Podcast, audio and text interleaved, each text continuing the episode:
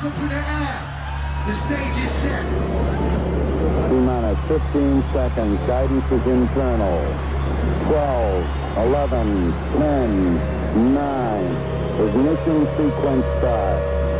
6, 5, 4, 3, 2,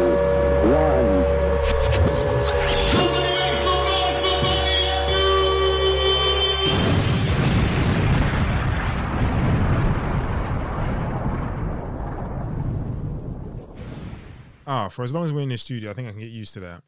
Anyway, Akwaaba, welcome back to the Team Ghana U podcast, by size where we receive news, updates, discussion, and everything significant football and Ghana related.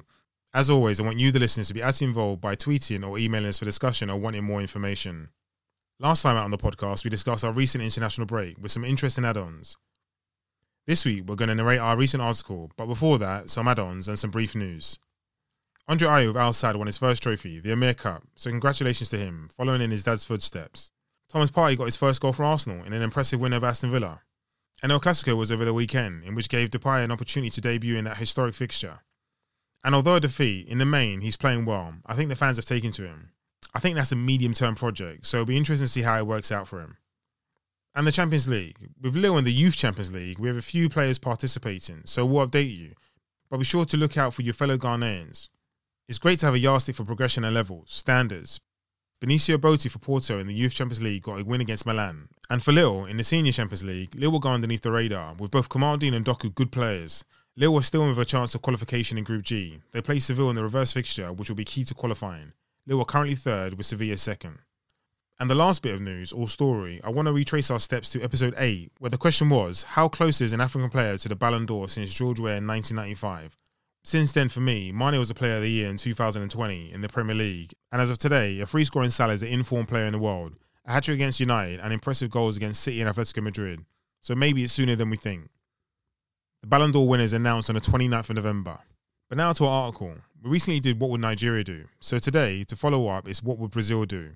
Which is out now on our website at teamghanaeu.com. We're back with another What Would Blank Do? And we're here with the five time world champions Brazil. I chose Brazil because they're the poster boys for world football, the poster boys for flair. So let's ask the question what would Brazil do? With my experience in watching Brazil, I believe they would build it around their most talented player, build a team around their number 10 or their number 9. You can develop a team for the next five plus years of building around the talented players, and not the most experienced players, which is often the case for Ghana. Developing a team around your most talented players allows you to get the most out of them. Let's look at Brazil's number 9s and 10s in recent years. As well as the number 9s and 10s, I took the liberty of adding the traditional holding midfielder next to them, I did so because I found it interesting that all the star players of that generation and following from 94 won major honours. The only asterisks in the list would be Neymar Casemiro, who played or missed glory in Rio at the Olympic Games or the Copa America in 2019 due to injury. Number one on the list was Romario and Dunga in 1994, in which they won the World Cup in the USA. Number two, Ronaldo and Dunga in 1997, in which they won the Copa America. And number three, Rivaldo and Gilberto Silva in 2002, in which they won the World Cup. And number four, as I just mentioned before, in regards to the asterisks, was Neymar and Casemiro. And I put 2016, but also 2019 as well.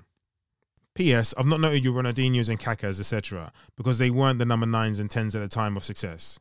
And please note, some of these players would have crossed over into different teams and generations. I'm going to rephrase the question What do Brazil do? What gives them their flair? I looked at a number of things that contribute to their success, like their population of 230 million people, the sixth highest in the world. But what supports most Brazilians in football being a natural gift is the weather and their personality. It being a sport that can be played all year round to the smile and beat of a drum and samba.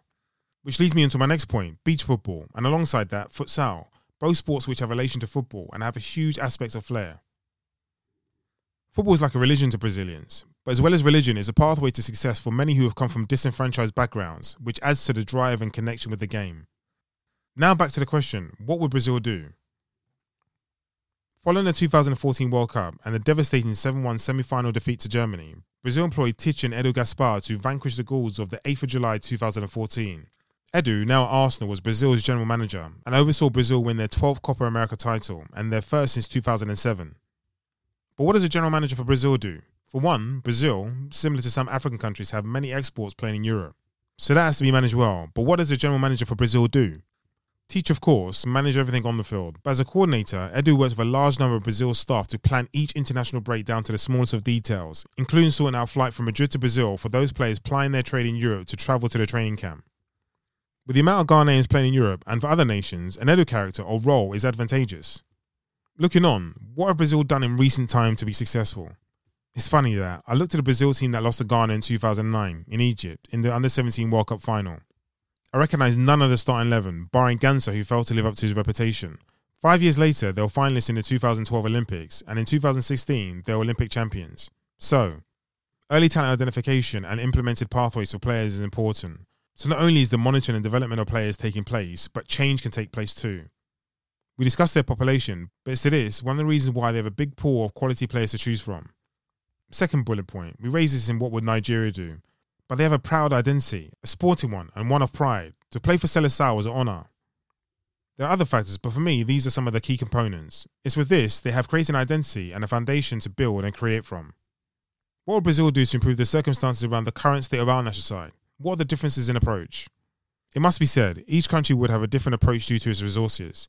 But whether limited resources or an insurmountable amount, the general management and coordination of both grassroots football and the national team will be the focus, of how we can engage as many Ghanaians to play football as possible, including beach football and futsal.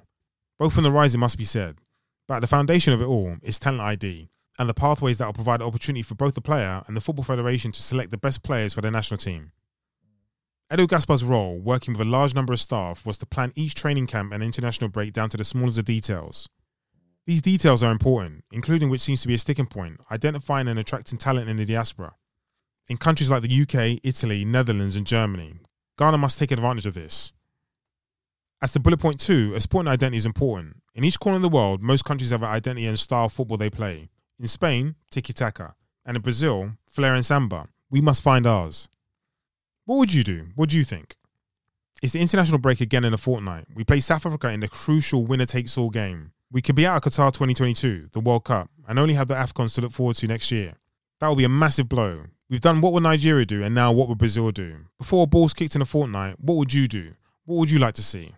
And again, don't forget to check out our fantasy football exercise on our website where you're in the hot seat. It's also available on our Instagram highlights. You can find them either at teamghanaU.com or at teamghanaU on Instagram.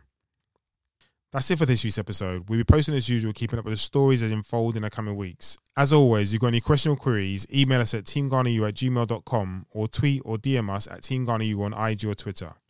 Thank you, take care, and we'll see you in a couple of weeks.